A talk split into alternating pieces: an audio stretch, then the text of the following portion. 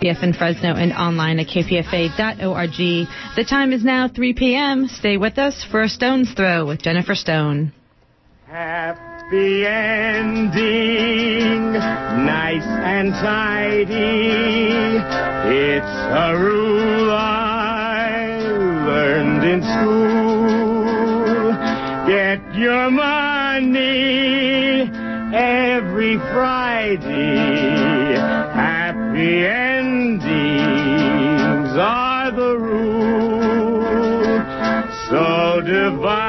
divide up those in darkness from the ones who walk in light. Light up, boys. There's your picture. Drop the shadows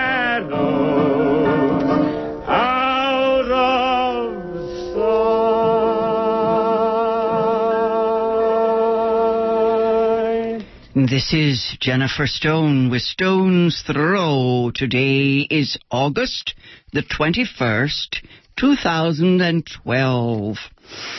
Gosh, that means my youngest son is half a century old or young today. Happy birthday, Peter. Fifty years is a mighty long time. History happens, time and tide waits for no man. How glorious to be alive, to embrace, to embrace the earth and all its creatures. Ah, yes. Oh, I cannot hold thee close enough. Is that Edna St. Vincent Millay right? She used to, she used to just make love to the grass eternal gratitude, joyous participation in this mad world, uh, in all its sorrow and its infinite beauty. Oh, boy. what a gift. What a gift we all have been given. And I have, yes, I have two sons. Uh, ah, a life so full I sometimes think I, I've gotten away with too much. Even the bad stuff seems more than I deserve sometimes. I keep thinking, why didn't I do more to make things better? Uh, do something, you know, uh, for all those who gave me so much. Uh, what was I thinking back in the day? Yes. Back in the day, back in 1952, when my father was 50. Now that was a time. Ah, they had Eisenhower Republicans in those days. They, they weren't New Dealers, of course, we knew that. But, uh, well, we just shrugged and thought, oh, they, they don't want another war. They're, they're doing that Cold War thing. You heard about that today, 10 o'clock this morning. Mitch talked about that right here on KPFA. Uh, that Cold War game. Well, of course, there there was Korea. Oh, what did I know? Uh, I guess I thought that Eisenhower wasn't stupid. I mean, not not stupid, not like George W. None of the uh, stupido absurdisms like we've got today. You know, uh, those Republicans, 1950 Republicans, didn't go around saying that rape did not result in pregnancy. Yes, that the woman could shut down. Oh God, I, I cannot, I just cannot grapple with today's dimwits. I understand, of course, that this has nothing to do with, um, what is it, with the facts. This is about politics. And of course, I'm just, uh, I'm just, uh, I'm just the sort of fool that uh, still keeps yammering about the Reagan Revolution. You remember? You, you think maybe Reagan had something to do with the end of our liberal education in this country? Not that, not that it was that that, uh, not that we were that clever, God knows. Uh, but in 1980, when Reagan came to the White House, uh, let's see, my older son was 20 then. And of course, the collapse of the education uh, system, let's call it a system, was well on its way in 1980, but let's face it, uh, today the liberal the liberal education is pretty much a privilege. Uh, look around. How old is Paul Ryan, this guy who's going to be the Republican VP nominee? He's 42. It's about the age of Mitt Romney's oldest son. What I see, boys and girls, is unripe fruit. This unripe fruit, um, these raw reactionaries kind of underdone, undercooked. I couldn't help it. Last night I dug in the files and found a piece on, would you believe, uh, Joycelyn Elders. You remember we had a Surgeon General called Joycelyn Elders. She made a speech at the United Nations on World AIDS Day back in 1994. Let, let me just quote, quote, uh, there was a right-wing coup in 94. You remember that dude, Newt Gingrich? Uh, Joycelyn Elders spoke as follows, quote, As per your specific question in regard to masturbation, I think it is something that is part of human sexuality, and it's a part of something that perhaps should be taught, but we've not even taught our children the very basics, and I feel that we have tried ignorance for a very long time. And it's time to try education. End quote. I quoted that piece in an article I wrote in 1995 for the women's newspaper Plexus. Back in the day. Some of you are old enough to remember this uh, question, the question addressed to Dr. Elders. It was in the context of explicit discussion of masturbation as it relates to the campaign against sexually transmitted disease, AIDS in particular. Her answer, of course, was both loving and wise. She was speaking reasonably, righteously. Of course, she had to go. Out she goes, fired, bang, bang. Remember the fate of Bella Abzug during Jimmy Carter's administration. even Jimmy Carter, when cornered, uh, even a liberal leader will throw the women and children under the bus. Bella Abzug also shot off her mouth. She was given the job of dealing with women's issues. However, when she proceeded to do so, they said she was out of line. Right. Aha. Ladies, don't tell the truth. We know that. Uh, if they do, well then they are no longer ladies. They get fired. Uh, it's a man's world, boys and girls, and uh, it belongs to men to damn as they please. Back in that uh, era, Jesse Helms could speak treason. Ollie North could speak terrorism. Howard Stern could shout obscenities until the money rolled in. Oh, how the money rolled in. But a woman doctor, a woman of color, who actually does her job like Joycelyn Elders, she is a pagan. Aha, an upstart. That, my friends, is that. Uh, anyway, back in the day, uh, I remember the real healers. They understood that compassion is nothing but enlightened self-interest. However, I'll save that for another day. Uh, I just think it might be possible that sophisticated folks, uh, well, I was thinking about this. Uh, once upon a time, Robert Kennedy warned us that sophisticated folks aren't going into politics anymore. It's um, it's just for dimwits. Now, God, I hope that is not true because, uh, well, public service has got to be a place for thinking men and women.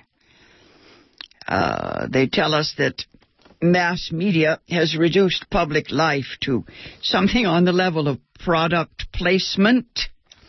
You know, we buy the label, the uh, the guy on the the guy on the package, sell the candidate the way we sell soap. Uh, now, it's a yes and a no, folks. We do have the best democracy money can buy, God knows. Rumor has it that the Koch brothers plan to spend, oh, gee, they are going to spend as much money on the Republican campaign for the White House in this coming election as they spent on the, as was spent by everybody, uh, all the Republicans on the entire McCain campaign in 2008. Oh, this cash register keeps ringing in my ear. I have this fantasy, a fantasy about a humanitarian utopian state, uh, you know, sort of place where the job of head man or head woman would go to those individuals, those politicians, call them still politicians, who raise the most money for humanitarian causes, you know, for the general welfare. You know, funds for hospitals and schools, for uh, repairing the infrastructure, blah, blah, all the life affirming good stuff. Uh, uh, in a debt culture, top dollar goes to the military, to the corporations, to the marketplace. We are what we own. We are what we can buy. A citizen is, first of all, a consumer. I'm referring here again Oh, polemics, polemics. Oh, oh, dear. Here's a polemic. I'm referring to the one from 1995 by Toni Morrison. Drives me nuts to see all these things repeated and repeated and repeated. Back in 1995, in The Nation, our Nobel laureate Toni Morrison writes about racism and fascism and here's an excerpt from a speech that she delivered uh, in March of 1995. It ends where she says, Fascism talks ideology, but it's really just marketing. Marketing for power. It is recognizable by its need to purge by the strategies it uses to purge, by its terror of truly democratic agendas. It is recognizable by its determination to convert all public services to private entrepreneurship, all non-profit organizations to profit-making ones. Uh, it changes citizens into taxpayers, individuals become angry at even the notion of the public good. It changes neighbors into consumers. The measure of our value as humans is not our humanity, not our compassion, our generosity, but what we own. It changes parenting into panicking so that we vote against the interests of our own children, against their health care, their education, their safety from weapons. In effect, uh, Well, these changes produce the perfect capitalist. Someone who is willing to kill a human being for a product, for a pair of sneakers, a jacket, a car.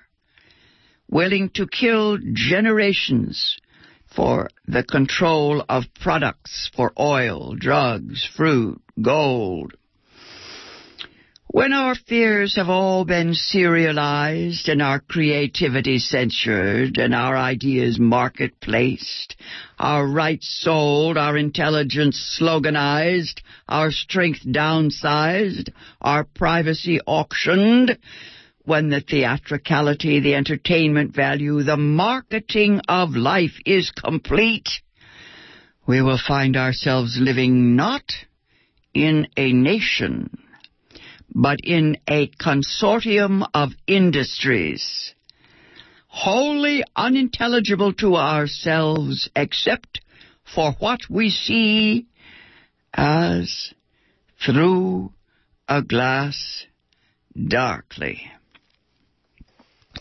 I filed this in my big file, the one that I have labeled permanently, that fascism is capitalism plus murder. That's what the late, great Upton Sinclair told us. Now, if fascism is capitalism plus murder, are we there yet? I don't know. Are we there yet, boys and girls? Uh, are we what we own? Are we what we can buy? Are we consumers, not citizens? Uh, I get the feeling lately that as a citizen, I don't amount to much without a job. That in a way, my job is my citizenship if you think about it. You know, back in 1952, it was enough to be a citizen. There was a kind of, kind of basic assumption that if you were a citizen, we would not let you starve. Today, I notice that just the idea, the suggestion of a progressive tax code is subversive.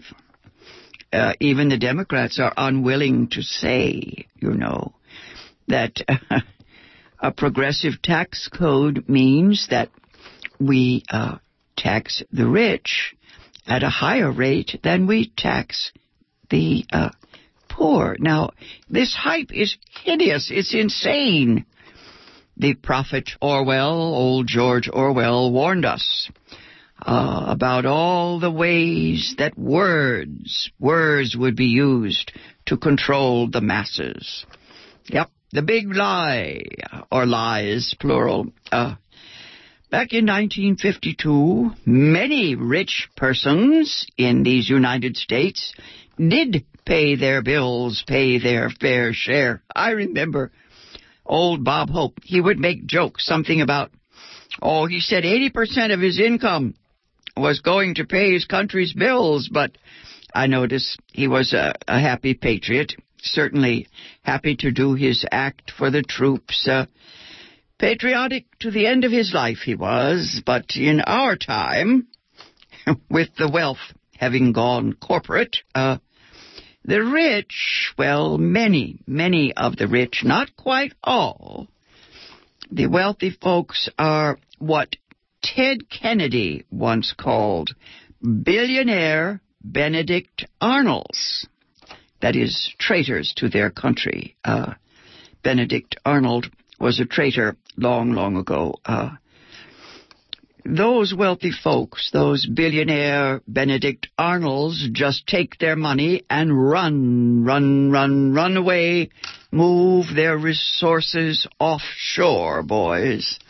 It's a neat trick. Mm-hmm. Tax loopholes.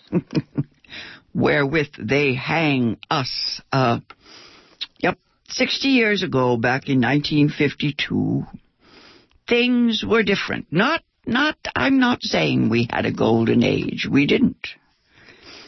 But, uh, it wasn't well, I guess I don't know how to explain it. Maybe you had to be there. It wasn't that we had money exactly. That's not it. It's just that we didn't need money so much. Uh, school was almost free. I remember I, I took out some loans to finish college, uh, got some scholarships there for a while, and uh, I was at Mills College, which was expensive for its time, but when I paid off the loan a few years later, it cost me uh, $15 a month to pay off that loan. Most of all, the rent. That was it. You could go here and there, and I could go to New York and try to try to break into the theater, and you know, a cold water flat was next to nothing. Uh, I remember renting a summer apartment in North Beach in San Francisco.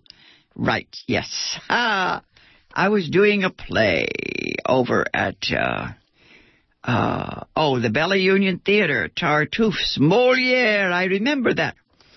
Ah, the rent was next to nothing. After the show, we would go over to the hungry i and watch Mort Sahl, and then we would go to the Purple Onion and see Phyllis Diller, God bless her. She passed on yesterday. Phyllis is dead, they say. She died smiling. Uh, just died in her sleep, age 95. Isn't that a wonderful thought? Uh, I remember Phyllis Diller. I remember her laugh. Makes me think of the poet Alta's lines she she wrote. Alta wrote, "You think weeping sounds bad? You should hear me laugh." Wild mind is what Phyllis Diller had. She went into stand-up comedy in her late 30s. She was broke. She had five kids. Her husband was chronically unemployed. She called him Fang. Uh, she did do some of those, um, you know, take my husband, please jokes, but she says he had a very large tooth. That's why she called him Fang. What a hoot, what a hoot. A liberated woman, of course, if that's what counts. Uh, somebody said genius is what happens when you're looking for a way out. She reminds me of Dick Gregory. Uh, grasp the nettle. Uh, the, what is it? The feminist facts was what she used for her comedy. Tell the truth. She was no lady, Phyllis Diller. Told the truth. Uh, she did tell it slant. She turned it on herself, right. Um, I don't know what we call that. Self-deprecating humor. But like Dick Gregory, she figured that, you know, if they don't kill you, you'll make a fortune. Ah, the purple onion. And yes, she held forth, Mort Sahl held forth. The Bella Union Theater, I was what? Uh, barely 20. Ah, I played the clever servant in Tartuffe. North Beach in the first half of the 1950s. What a dreamscape that was for me. I was just this stupid little undergraduate from Mills College. Mm-hmm. We went to the drag shows at the Beige Room. I guess Phyllis Diller was the first female comic. Well, I mean the first to do stand-up, you know. Lucille Ball and the, those others were a different story, but um, we kind of understood that stand up was a real breakthrough for women. It was, what is it, uh, subversive. Uh, some women thought it was not a good idea, that is, that uh, she was giving away the game, so to speak, that uh, telling the truth was not the way to influence the men. It was too raw, too in your face. I mean, you can't just come out and tell what men do. Anyway, I just figured she was trying to make a living. Uh, her content, her subject, uh, sooner or later, was like that of so many women, feminist women. Uh, she was looking for love. Revenge was only a sidebar. All the material she she uh, created about her looks, about sex, uh, romance, was not about well, it wasn't her vanity. It was just the need for approval, the search for love. Some people said narcissism. Actually, I remember she she went into plastic surgery, and that did work for a while. Improved her looks no end. Uh, she was uh, trying to put up a good fight in our celebrity culture. Back in the Victorian age, I remember Charlotte Bronte, well, letters about Charlotte Bronte saying that Charlotte would have traded all her fame for beauty. Women are suckers that way, you know. Romance addicts. What I loved about Phyllis Diller was her outrageous persona. She did, she did wave a feminist fist in the air. she said herself, nothing keeps you going like laughter. The wild laughter of wild mind. Ah.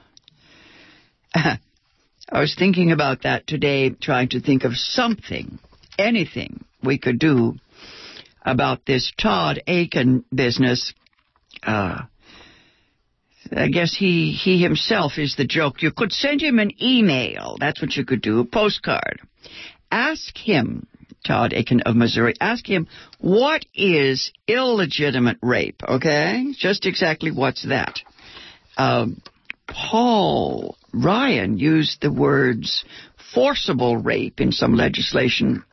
I, I, suppose that's redundant, but yes, forcible rape. That's um, the kind of language our VP uh, cooked up. Uh, The subject of ignorance in sexual matters is so profound in our culture, I, I should save it for another day. I, I'll uh, combine it with my articles on Joycelyn elders who tried so hard to, uh, what do you call that, uh, just broach the subject. It certainly is not a subject for comedy, but uh, anything that educates both men and women might be a help. Uh, you might try that movie, Kinsey. That isn't, uh, well, it isn't a total success, but it does try to address sexual dysfunction.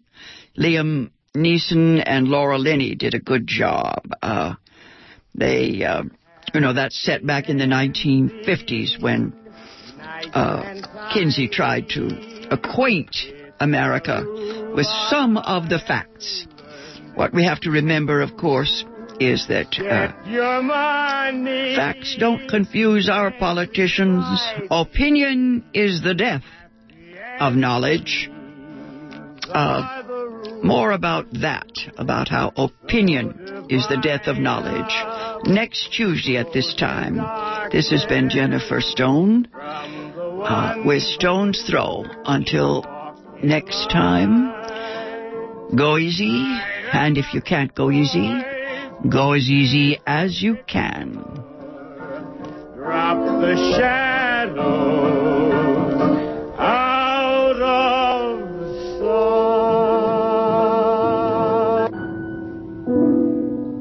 The Oakland East Bay Gay Men's Chorus invite you to Red Hot and Fabulous on August 25th at the Greek Orthodox Cathedral of the Ascension in Oakland.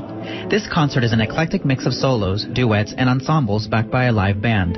The show also features the premiere of two new arrangements for men's chorus by Dr. Kathleen McGuire. She has arranged If People Like Me Marry by Paul James France and Potluck by June Bonasich.